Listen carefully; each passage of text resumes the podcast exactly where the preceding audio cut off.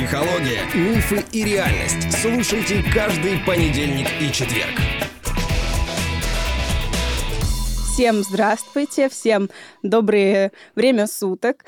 Меня зовут Виктория Капецкая. Это бонусный эпизод э, вашего любимого сезона подкастов «Токсик». Сегодня я со своей матерью Александрой Капецкой. Привет, всем привет, здравствуйте. В первую очередь мы хотим поздравить вас с, с Новым годом, с Рождеством. Мы уже проводили старый год. Желаю вам всего наилучшего в этом в новом году, побольше успехов, терпения и побольше спокойствия. Ну, а мы поработаем над этим. Я очень рада твоему возвращению в студию. И я думаю, что э, твоя задумка вернуться с бонусным эпизодом сюда в рубрику «Токсик» очень своевременная, потому что праздники приводят не только к радости, но и к конфликтам. И надо людям помочь стать счастливее в этом, уменьшить как-то количество конфликтов. О чем ты хотела поговорить? Я, да, вернулась, чтобы преподнести такой подарочек на следующий год. Тема довольно необычная. Я поспрашивала людей и поняла, что не все могут даже понять и представить, что это такое, о чем мы будем говорить, но тема насущная, как я считаю. Ты ее, конечно же, уже знаешь. Озвучу ее нашим гостям. Это токсичная индивидуальность. Вот так. Да, люди, конечно, бывают ядовитыми, правда, не в буквальном смысле, как змеи, или дикобразы, да, вот. Но, по крайней мере, на скунсов они бывают похожи, в том смысле, что укусить не могут, потому что зубов нет, да, но как у них... хищников, но от них воняет. Смердит, я бы сказала. Смердит, да, они создают совершенно невыносимую атмосферу.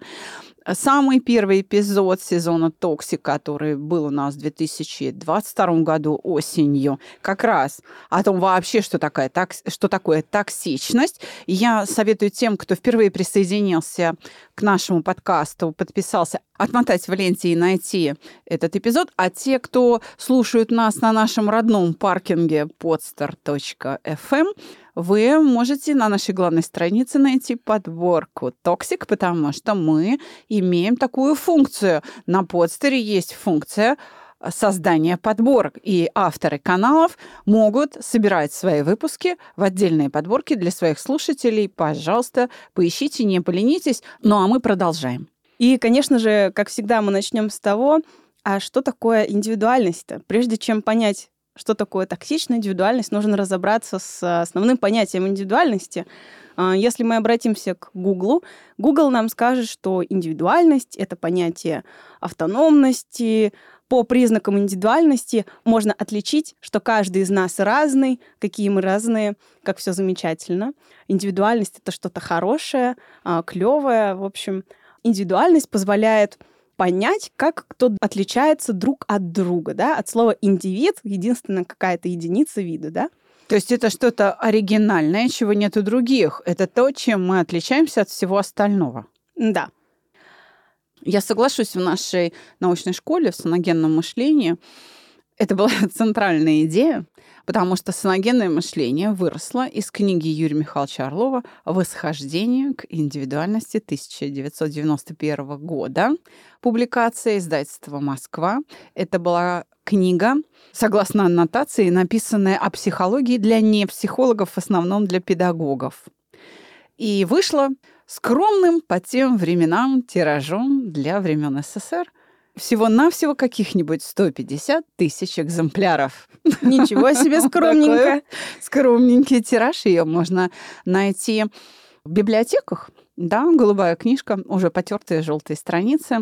Пожалуйста, знакомьтесь с тем, откуда мы все выросли. И вот там, кстати, Юрий Михайлович дает свое определение индивидуальности. Он, знаешь, как там пишет? Он пишет... Ну-ка, ну-ка. Да, он пишет о том, что если индивидуальность — это что-то, отличающееся от э, всего остального, то тогда сумасшедшие дома наполнены яркими индивидуальностями. Вот. А является ли это индивидуальностью? Ведь сумасшедших тоже много. И ты такой же сумасшедший, как и все остальные. То есть в этом смысле, насколько ты яркая индивидуальность, ты же в этом своем сумасшествии сливаешься с другими подобными себе. Поэтому он говорил о том, что мы одновременно являемся и личностью, и индивидуальностью. Знаешь, как он их отличил? Он их отличил вот как. Личность – это тот набор программ поведения, который обеспечивает наше функционирование в привычных обстоятельствах, то есть в повседневных, то, что с нами постоянно повторяется. А индивидуальность образуется как психическое такое образование для тех обстоятельств, которые отклоняются от стандарта. То есть смотри, мы все личности, в которых заложены программы поведения в соответствии с той культурой, ну, в которой мы выросли, да? В этом мы одинаковые. А вот индивидуальность возникает тогда, когда мы попадаем в экстраординарные обстоятельства. И там наша индивидуальность проявляется как творчество. То есть либо мы лучшие свои качества показываем, либо наихудшие. И, допустим, в этой книге «Восхождение к индивидуальности», о которой я говорила, он приводит пример с Петькой Вруном. Говорит, у нас в классе был Петька Врун. Он все время выдумывал, фантазировал, изворачивался. Ну, и такая у него и была, значит, кличка, кликуха, Петька Врун. Но в какой-то момент Петька, как все пацаны, играя в футбол, разбил окно в школе, значит, мячом футбольным. И когда пришел учитель и спросил в класс, кто это сделал, Петька Врун встал и взял вину на себя. И сказал, это я разбил окно. И пришел отец его в школу. Смотри, и Петька проявил свои наилучшие качества, то есть он проявил себя как индивидуальность. Он поступил, отклоняясь от стандарта повседневности. Вот так класс Петьку-то и зауважал. И теперь возникает наверняка у слушателей вопрос. Как такое понятие может быть токсичным? Как я собираюсь на него так посмотреть и извернуть, зная наши предыдущие выпуски? Что же я такого скажу, наверное, да? Ну, конечно. Надо обосновать. А я сейчас расскажу. А я сейчас... А я расскажу! Это можно острая я тема. Да, можно я предположу? Давай. Скажем, к токсичным чертам человеческим можно отнести, скажем, эгоизм или жадность, или а, мстительность, лицемерие. Может быть, вот что-то такое. Я примерно уловила или я еще пока не предполагаю? Ну вот одно из них было прям хорошее. Эгоизм. Я не зря сказала, что мне понравилось из Гугла а, слово «автономность», Потому что сейчас, если посмотреть на многих, на блогеров, на ютуберов, ну, на многих людей, которые что-то где-то выкладывают. Лидеров мнений, да. Да, скажем, назовем их так, лидер мнений. Они же пропагандируют довольно активно, что вы должны ни, ни от кого не зависеть. Вот эта вот автономность, она прям вдавливается людям в мозг о том, что мы все такие друг от друга независимые. Мало как того, это мы должны такими быть, потому что это благо. Да, это преподносится как да, благо, да, Это я везде согласна. в СМИ, это меня уже потихоньку начинает раздражать. И вот о чем я хочу сказать. Вот мы все такие прекрасные, автономные, но мы вообще-то в обществе живем. Никого это не смущает. Как система? Она же не получится из автономных деталей. Ну, это просто будет ведро с запчастями. Вот именно. Но не система. Так вот, что я хочу сказать. Такое понятие индивидуальности, которое настолько сильно становится популяризированным, что оно превращается в расхолашивание, или как это, расхолаживание, Развращение. развращение понятия общество, союз, содружество, благо для общества, когда люди стараются сделать что-то вместе, расхолаживается понятие взаимопомощи, каждый сам за себя. Вот он, вот это такой эгоизм, который возникает. И это то, на что жалуется да, наше старшее поколение, которое вот мы не слушаем, думаем, это какую-то фигню говорят, это они все из совка принесли, это все нам не надо, времена другие, а потом говорят, какой же мир жестокий, никто друг другу не помогает, как же так? Да. Но Советский союз это вообще была совершенно новая цивилизация, которая вспыхнула на планете и которая создала советского человека, плодами труда которого мы пользуемся до сих пор. Но как бы там ни было, а вот, скажем, ядерным щитом мы обязаны не кому-то, а Лаврентию Павловичу Берии. Потому что если бы не он, да, у нас не было бы сейчас ядерного оружия, и мы не были бы защищены. И вообще существование нас как нации, и даже не только русских, а вообще огромного количества национальностей, которые здесь живут, и этой русской культуры, этого русского мира а, было бы под сомнением. Может быть, нас бы и не было уже давно. Еще раз, как бы это ни звучало, но в Советском Союзе вспыхнула совершенно другая цивилизация, совершенно с другими ценностями. Это, конечно, был эксперимент. И экспериментаторы, то есть революционеры, которые его делали, они действовали по-наполеоновски. Так мы начнем строить, а там поймем, как это по-другому. И они вот прыгнули в эту неизвестность, и они понимали, что это эксперимент, и сколько он продлится, неизвестно. Да, он завершился, но в целом можно сказать, что он был успешный, потому что на этом пространстве теперь полноценный капитализм, вот этот вот с бесчеловечным лицом, построить не удалось ну, до конца не удалось. Да. Какая-то часть все равно у нас есть, но я вот о чем хочу. А мы все равно спросить. держимся вместе. Я вот про что. То есть мы, мы не смогли стать разными народами. Мы не превратились вот в этот рассыпавшийся цветной горох. Мы остались все равно единым целым. Но на что же все-таки жалуются старшие?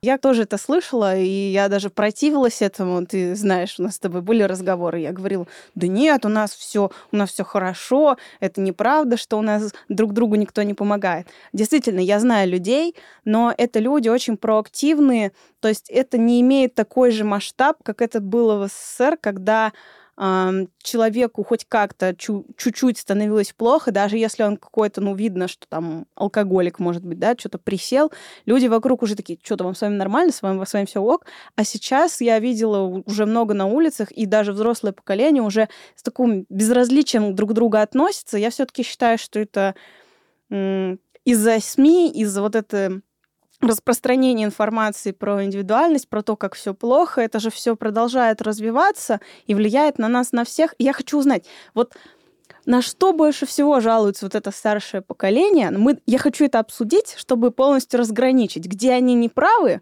вот на что они указывают по сути и на что они ошибочно воспринимают как какое-нибудь безразличие. Потому что я все-таки считаю, что у нас все не так плохо, но мы с тобой сегодня это выясним. У нас действительно все неплохо и культурный код русского мира все-таки держит нас всех вместе. Давай к истории вопроса вернемся. Значит, откуда это берется? Да, действительно, индивидуализм очень развит среди белой расы, как бы, той самой западной цивилизации. Это их форма существования, и они считают, что это комфортно, чтобы вот для себя, а потом все остальное они так научились жить, они к этому определенным путем пришли. И пусть меня закидают тапками, но в том числе это произошло благодаря воспитанию. И я сейчас назову фамилию еще раз. Вы можете в меня плюнуть, но я ее назову. Мария Монтессори. Со своей воспитательной системой, собственно говоря, и была основателем взращивания такого массового взращивания индивидуализма. Посмотрите, как строятся занятия в детских садах или в школах, классах, основанных на методе Марии Монтессори. Да, ты занимаешься мелкой моторикой, ты занимаешься развитием творчества один. Да, ты сосредоточился, ты один. и один сам вот э, достигаешь каких-то успехов. Да, никто не может присвоить тебе свой успех но ты не только не нуждаешься в других, ты еще и с ними конкурируешь с молодых ногтей. И таких детей очень сложно убедить, зачем терпеть кого-то рядом, когда ты можешь сам. Вот отсюда и разложение института семьи. В то же самое время, в то же самое время работал не только Макаренко, Антон Макаренко, великий советский, именно советский педагог. Он, кстати, работал вообще с маргиналами, с убийцами, с, в общем-то, колонистами, да? Но и Надежда Крупская, супруга Владимира Ильича Ленина, тоже работала. И я, ну, не берусь цитировать, но укажу, что это ее мысль. Она говорит, вот в садах Монтессори дети там предоставлены сами по себе. Не нужно это. Крупская, которая занималась ликбезом, то есть образованием а, населения крестьянского, которое составляло основу имперской России, и из них сделали образованных людей. У нас, вообще-то говоря, например, Юрий Гагарин, вообще-то крестьянин, ну, и Понимаешь, он родился, да, в крестьянской семье, в абсолютно вот простой, да, и, посмотри, человек в космос полетел, мы были первыми, он был вообще первым от нашей планеты, и показал себя очень образованным человеком, правда, и очень порядочным. Так вот, чтобы такой человек возник, Нужна была советская система воспитания. Именно Крупская писала о том, что надо, чтобы дети учились взаимодействовать между собой чтобы они сплачивались в группы, эти группы в большую группу, те группы в общий коллектив, и тогда все будут чувствовать свое плечо, все будут двигаться куда-то. И тогда эта конкуренция будет развивать не отдельно взятого человека, а каждого. Она будет усиливать каждого в этой группе, потому что что не может один, могут сделать двое, трое, четверо. Пятеро точно могут сделать то, чего не может сделать один. Я полностью с тобой согласна. Я как раз хотела отметить, что я же сейчас работаю с студентами, да, которые младше меня, я куратор, и могу сказать, что есть определенная проблема мы на протяжении всего первого курса студентам помогаем сплачиваться. Мы помогаем студентам сплачиваться. То есть мы раз в неделю рассказываем, что такое командная работа, проектная деятельность, которая всегда делится минимум на три человека. Мы рассказываем, как с друг с другом разговаривать, как друг с другом дружить, как друг с другом правильно конфликтовать, чтобы там не было конфликтов, или как решать эти конфликты. Мы постоянно учим людей взаимодействовать друг с другом, и они абсолютно не готовы к этому, когда они выходят из школы. Плюс Плюс я вспомнила поговорку хочешь сделать хорошо, сделай это сам. Откуда же она появилась, понимаешь? Она же ведь откуда-то взялась. Это же прям вот закладывалось, закладывалось и закладывалось. Это очень грустно на это смотреть. Это совершенно ужасно. Люди не умеют общаться друг с другом. Новые вот, вот дети, которые рождены после 2007 года. Да, ой, да, может быть, и в нулевых. Я прям таких исследований там не знаю. Я не смотрела их в интернете, не знакомилась, потому что все таки большая часть нашего с тобой выпуска для меня пока сюрприз. Но я твою логику поняла. А, да, старшее поколение право, потому что оно не недовольна тем, что обесценивается вот эта сила коллектива. И да, действительно, ты как бы никому не нужен, и даже не как бы. Я могу сказать, что я стою на участке ликвидации последствий, когда, когда ко мне приходят люди 30 лет и старше, одинокие, и они говорят, ну, ипотеку я закрыла, или закрыл. Образование у меня есть, Мерседес там есть, хорошая работа. Личная жизнь что-то не складывается она и не может сложиться, потому что ты ее не строишь.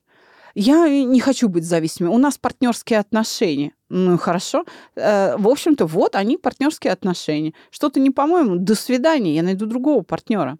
Семейные отношения – это взаимозависимые отношения. Когда ты входишь в эту зависимость сознательно, и ты получаешь от нее удовольствие. Э, если нет зависимости, нет стабильных отношений. Ты не можешь из этого вырастить что-то еще. Это невозможно. Здесь, может быть, нужно немножечко про философию поговорить. Вот, скажем, э, философы определили понятие, чем отношения отличаются от связи. Смотри, Давай. То, да, то, о чем ты говоришь, это умение строить связи.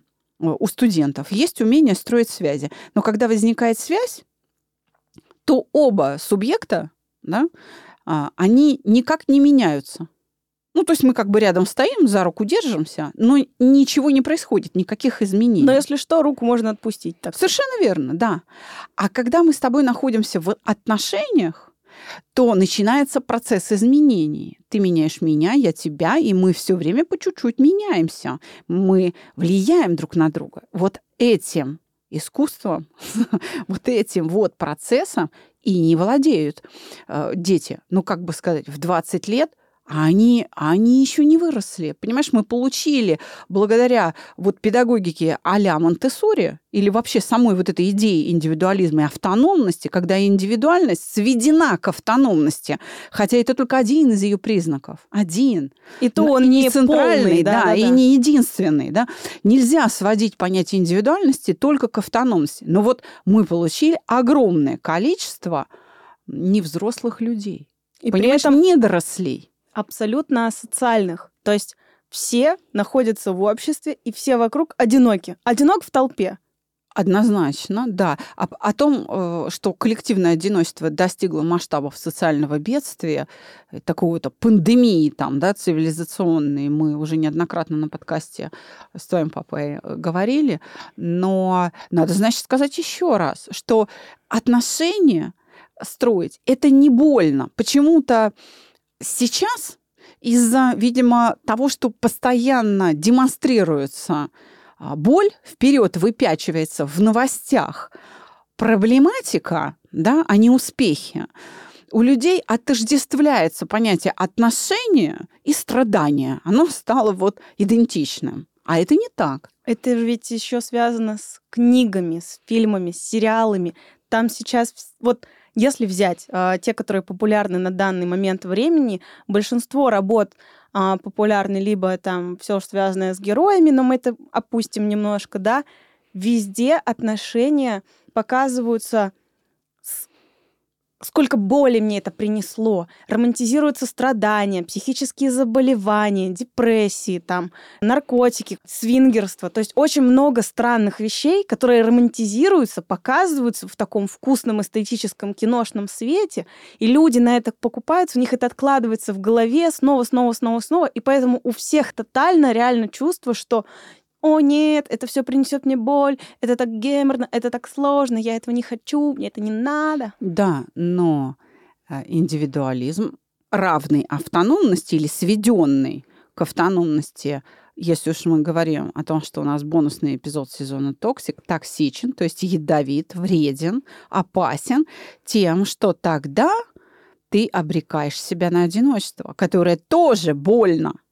И оно еще больнее даже, чем когда ты взаимодействуешь с кем-то, получаешь опыт Потому, ценный. Да, в этом одиночестве какой смысл тогда твоего существования? Ну вот ты абсолютно автономная единица. А для чего ты? Ты тогда для чего существуешь? Для красоты? Ну, в мире много разной красоты. И чем ты красивее других? Это же очень вопрос сразу вкусовщина возникает, понимаешь? А когда мы говорим о жизни в обществе, мы не можем сводить все к оценкам вот этим э, вкусовщине к этой. Нравится, не нравится. Вот я могу в этом выжить или нет? Какая польза от меня? Мы год назад писали целый сезон вслед за тобой. Сезон об осознанности. Со специалистом, кстати, твоим коллегой из IT-отрасли э, Ильей Бофтом. И Илья говорил, что он исследовал много лет вообще феномен, что ли, или вот это вот понятие явления осознанности.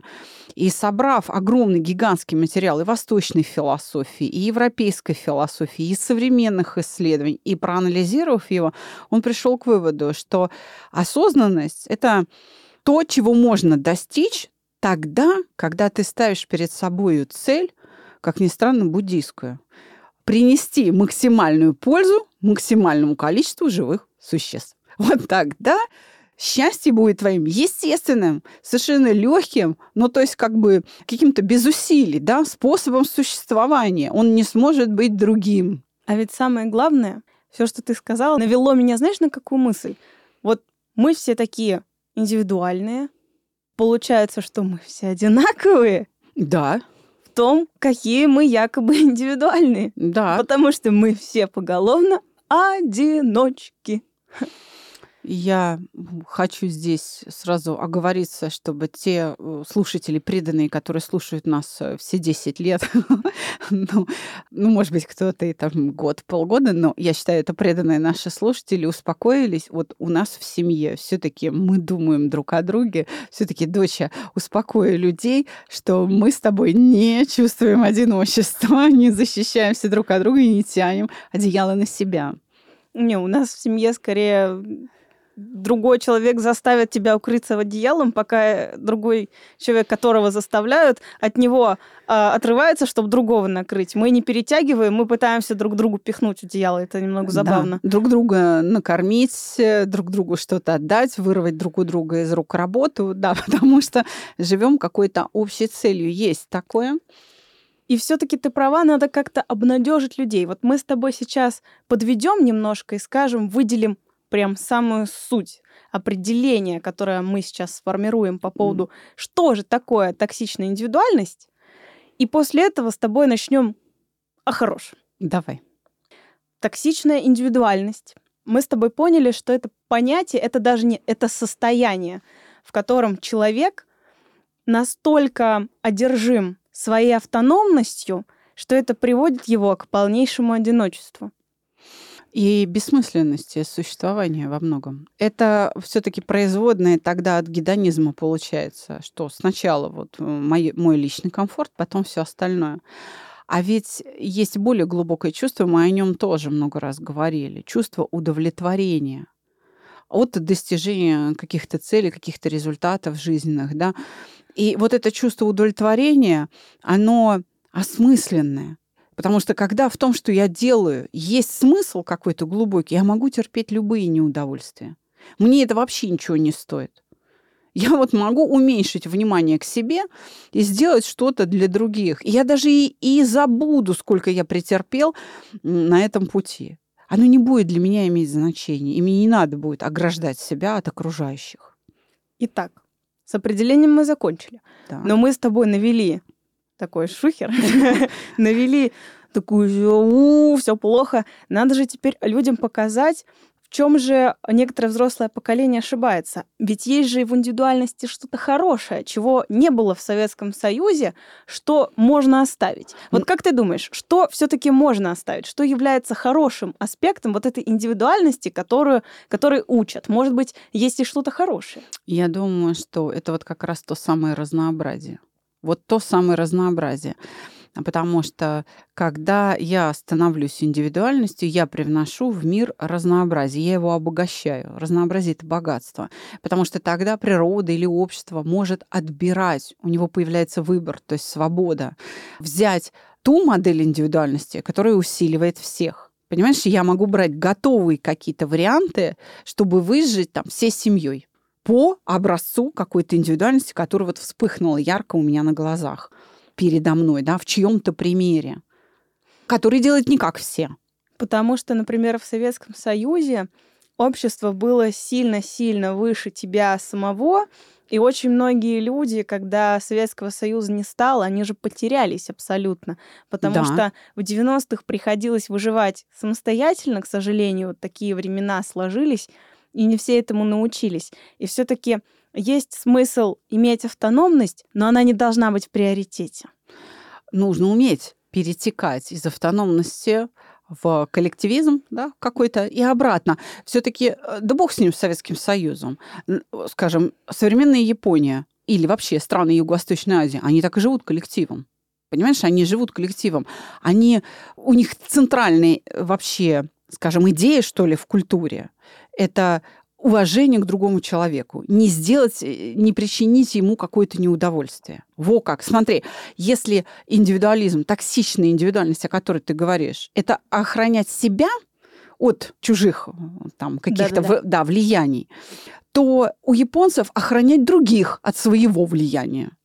Ведь э, вот э, есть вроде смешная, да, такая фраза, пародия на восточных, э, восточный язык на восточных людей, которую ты тоже любишь использовать, да, моя, твоя, не понимай. Да, это же да, почему? Да. Ты же всегда любишь мне говорить, моя частичка этого мира, этого общества, твою частичку этого мира общества не понимает, потому что вот у них понятие индивидуальности, оно в другом выражается. Да, так как белый человек это осознает, у них этого не существует, это правда. Это правда.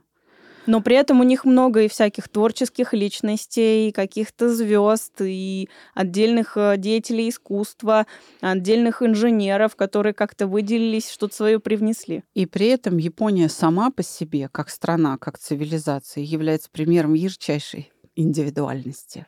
Вот. Уника- Это... Уникальная культура. А у нас-то, да. у нас-то. Как, как у нас обстоят дела, получается? А у нас э, как-то, я даже не знаю, наверное, нам нужен или какой-то культуролог, или, может быть, философ, который нам в этом поможет.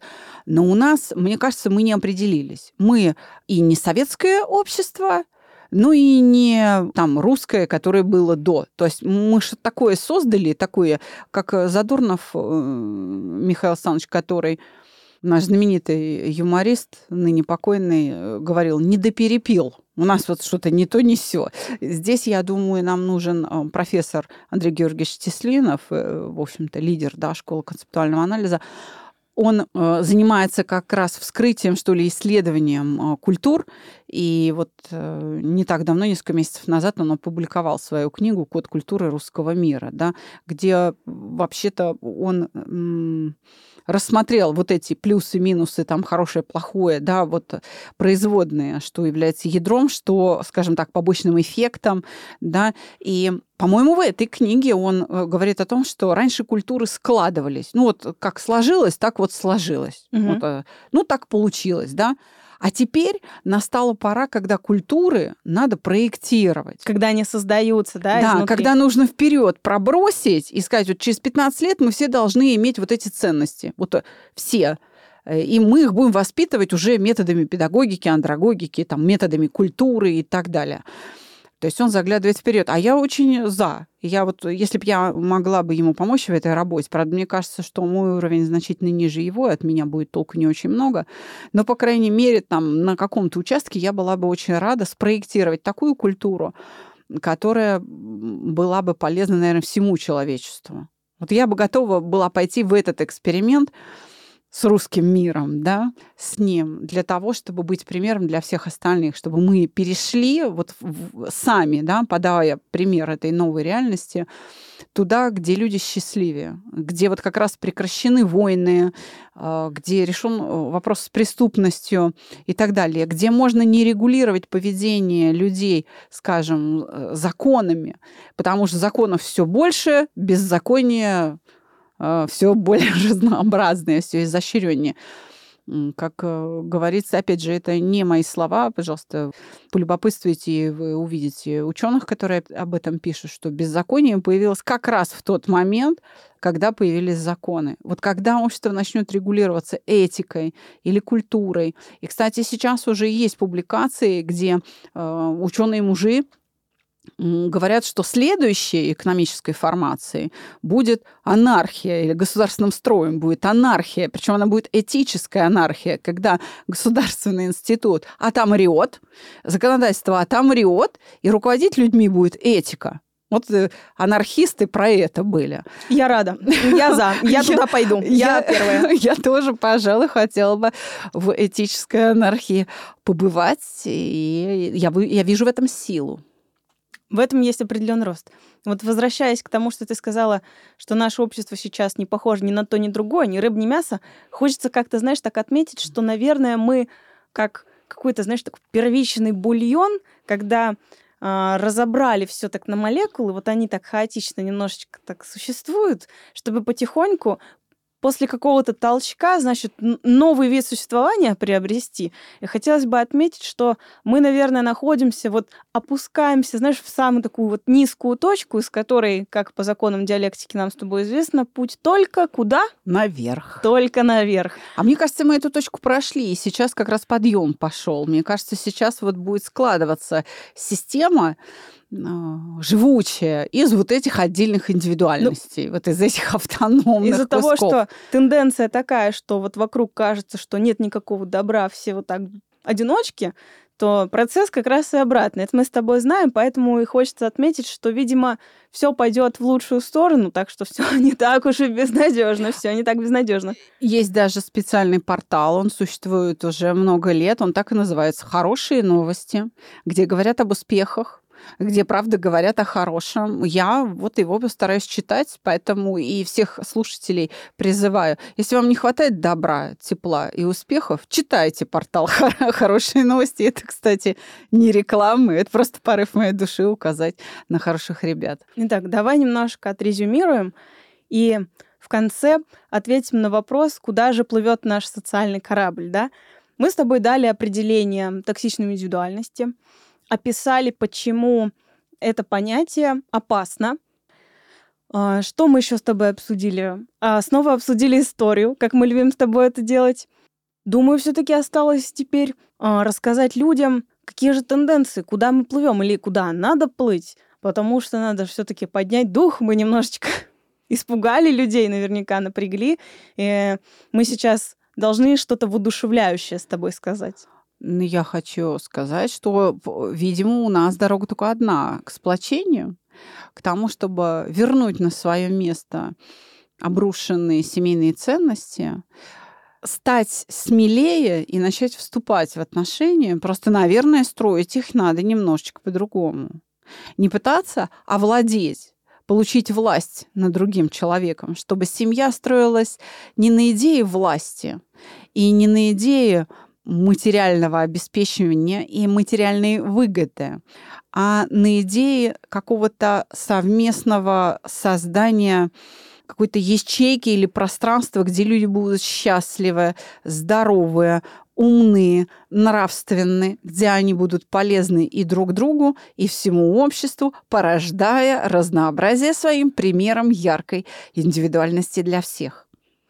Нужно распространять единство, да? Да. И как же мы с тобой будем это делать? Я лично это делаю каждый день на своем рабочем месте, преподавая уроки э, владения эмоциями э, в рамках курса саногенного мышления. Начнем с обид. Не обижайтесь друг на друга. Просто, ну, прощайте друг другу ту яркую индивидуальность, которую вы хотите, э, чтобы другие тоже признавали. Вот Научитесь терпимости, друзья мои. Да, да. Владейте своими эмоциями, владейте страхом, тогда вы сможете вступать в отношения, владейте обидами, тогда вы сможете любить и быть любимы, владейте стыдом, чтобы укреплять уверенность в себе. Ну и, конечно, нам нужно чувство вины, чтобы выращивать совесть. Потому что бессовестные люди, как мы с тобой знаем, обречены на одиночество. Спасибо, что вы были с нами, что вы нас послушали.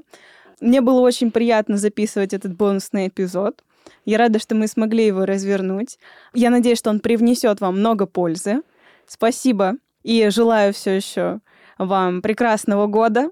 Скоро все изменится. Всего вам доброго. До свидания. До свидания, друзья.